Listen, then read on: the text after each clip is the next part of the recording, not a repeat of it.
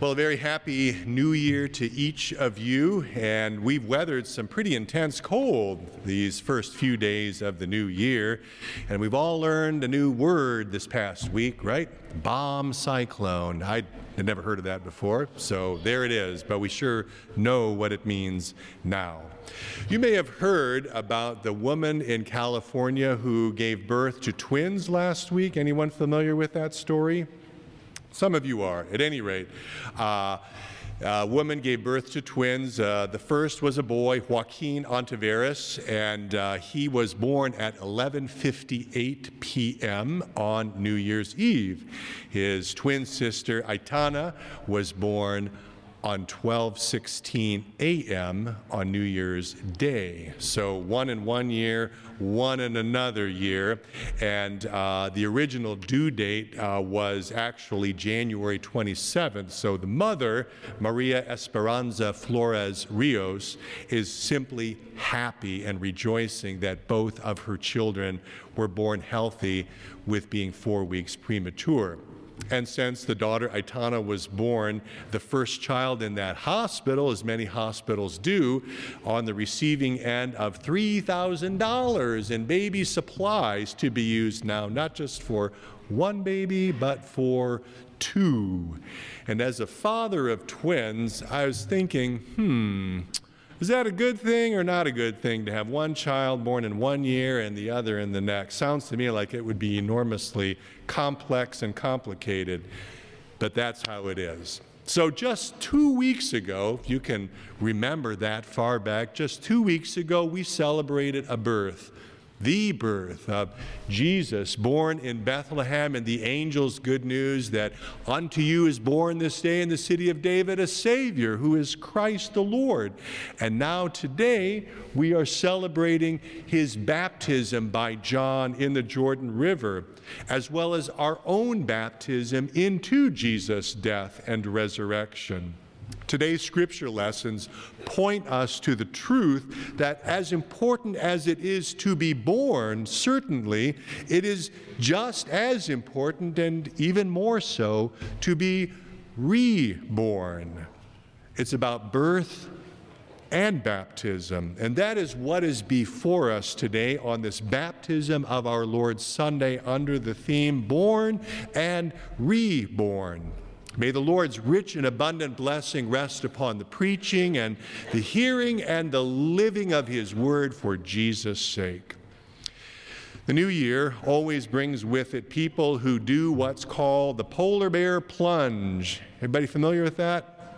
All right, well, you know what it is. It's crazy folks who put on their swimsuits and literally go jump in the lake or the river or the ocean, whatever is near to them.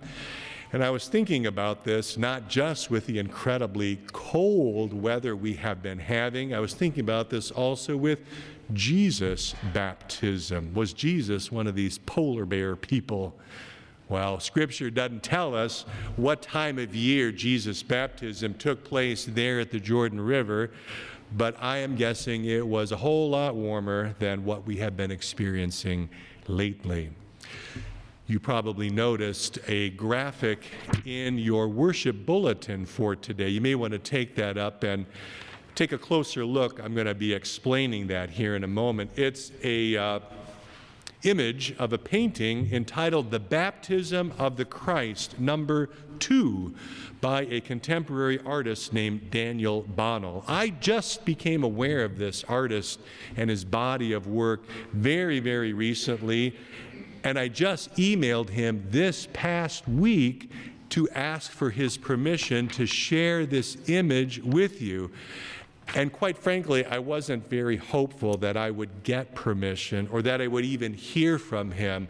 And I thought, well, if I did hear, he probably would not grant permission or it would be at a very steep fee. But he replied promptly and graciously agreed to give his permission, and he even provided a high resolution image of his painting, which is what you have before you today. First, a bit about the artist himself. Daniel Bonnell is known throughout the United States and England and Israel as one of very few noted sacred artists of this 21st century. His work is being used by renowned theologians and writers of our day as examples of contemporary icons in their writings and book covers. Daniel Bonnell does not consider himself a Christian artist, but simply an individual who follows the teachings of Christ and expresses those teachings through his art. Mr. Bonnell writes this about what he does. My painting reflects on the ultimate human need to fulfill an intrinsic longing that extends from birth to death. Simply put, it is a need to be held. I choose to paint not just on canvas, but on grocery bag paper. In my process, this surface, grocery bag paper, is surrogate for human skin that reflects life. The concept of using something that was once a utilitarian container also speaks to the theme of being held. And now, a bit about the image itself. The raised arms of the figure of Christ in the water, well, they mirror the wings of the dove overhead while at the same time prefiguring the crucifixion. It is a painting that manages to convey beauty, struggle, surrender, grace, and hope all at the same time, an apt representation of our own lives in baptismal calling and promise. I encourage you to do a little more exploring of your own of this artist and see what the body of his work represents with other biblical stories and be blessed through that.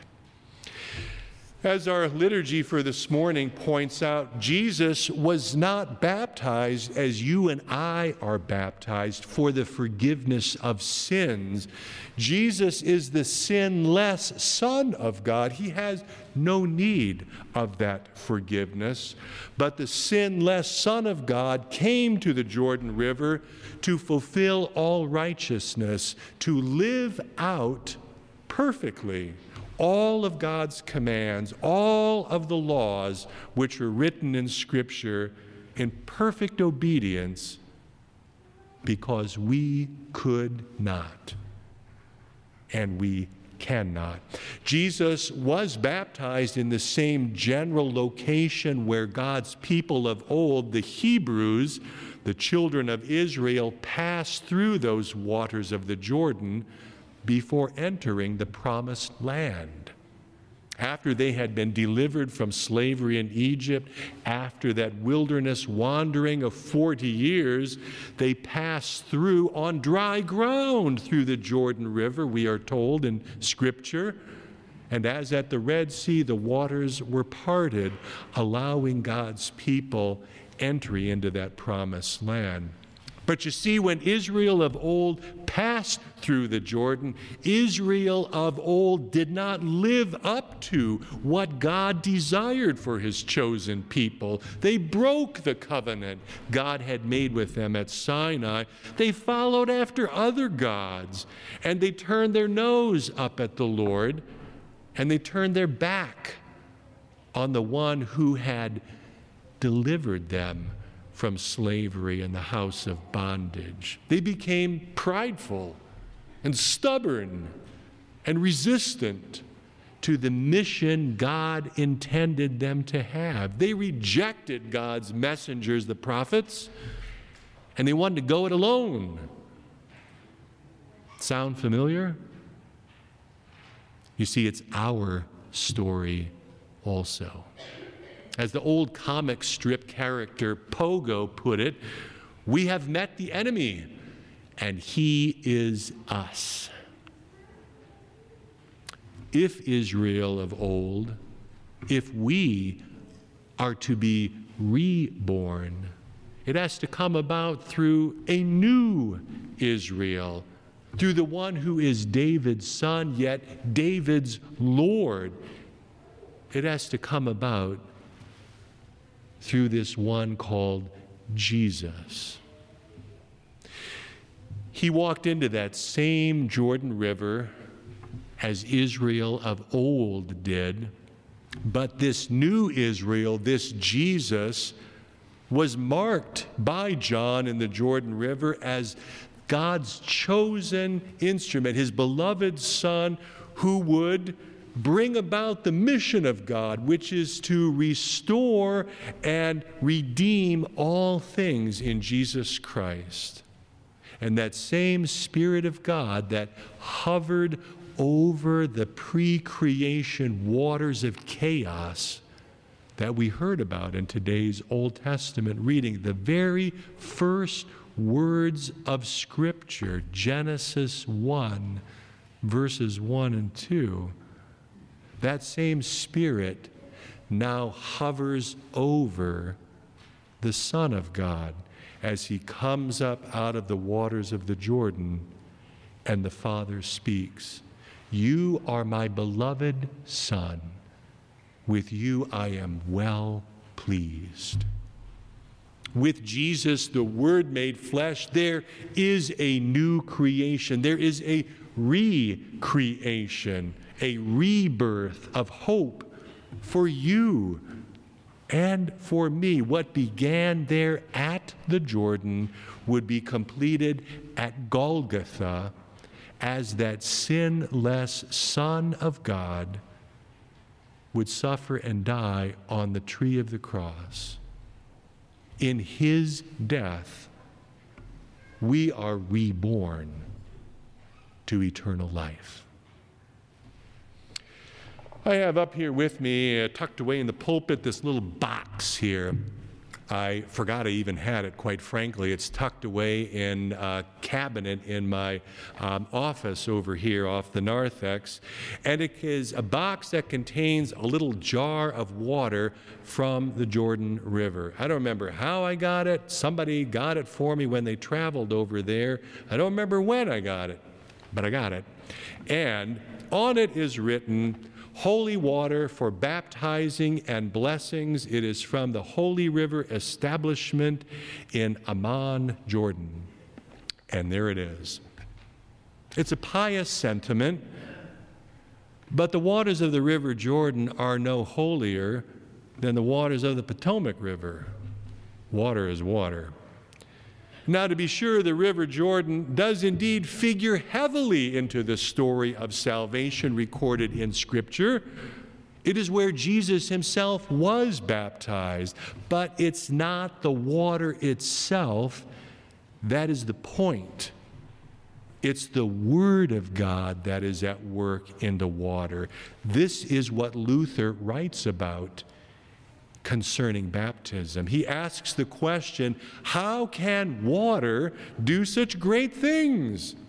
Certainly not just water, but the Word of God in and with the water does these things, along with faith, which trusts this Word of God in the water.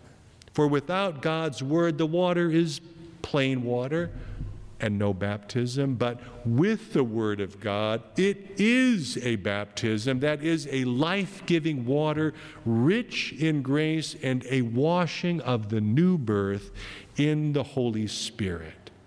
Today, in worship, we will reaffirm our own baptism into Christ's death and resurrection, as Paul records in that epistle reading from Romans chapter 6.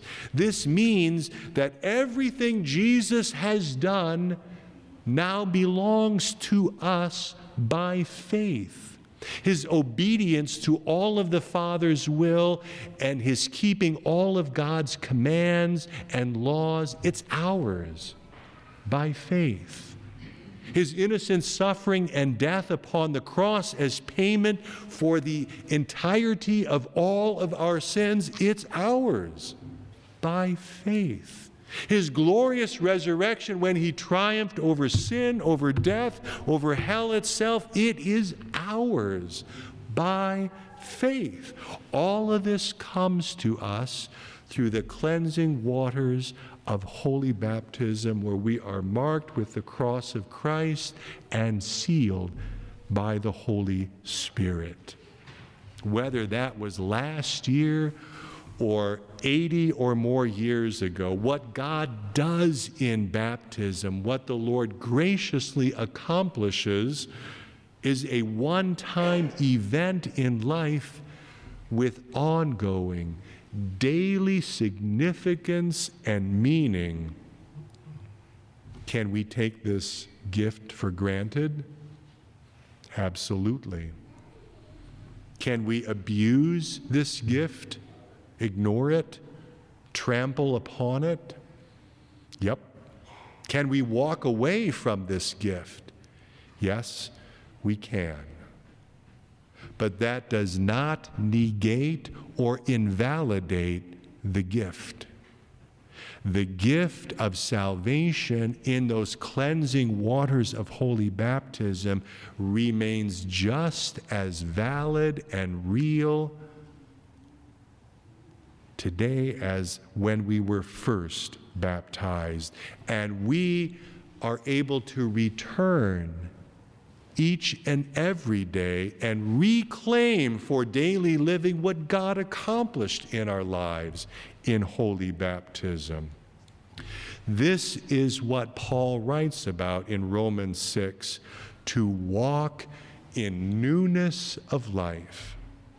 It is a daily calling, and it is a daily challenge for which we need every day the grace and strength and blessing of the Lord to walk in that newness of life.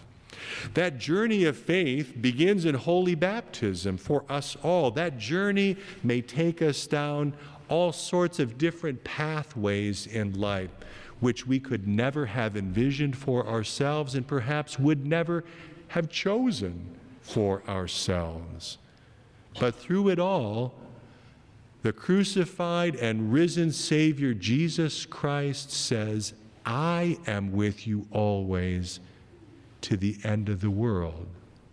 He walks with us.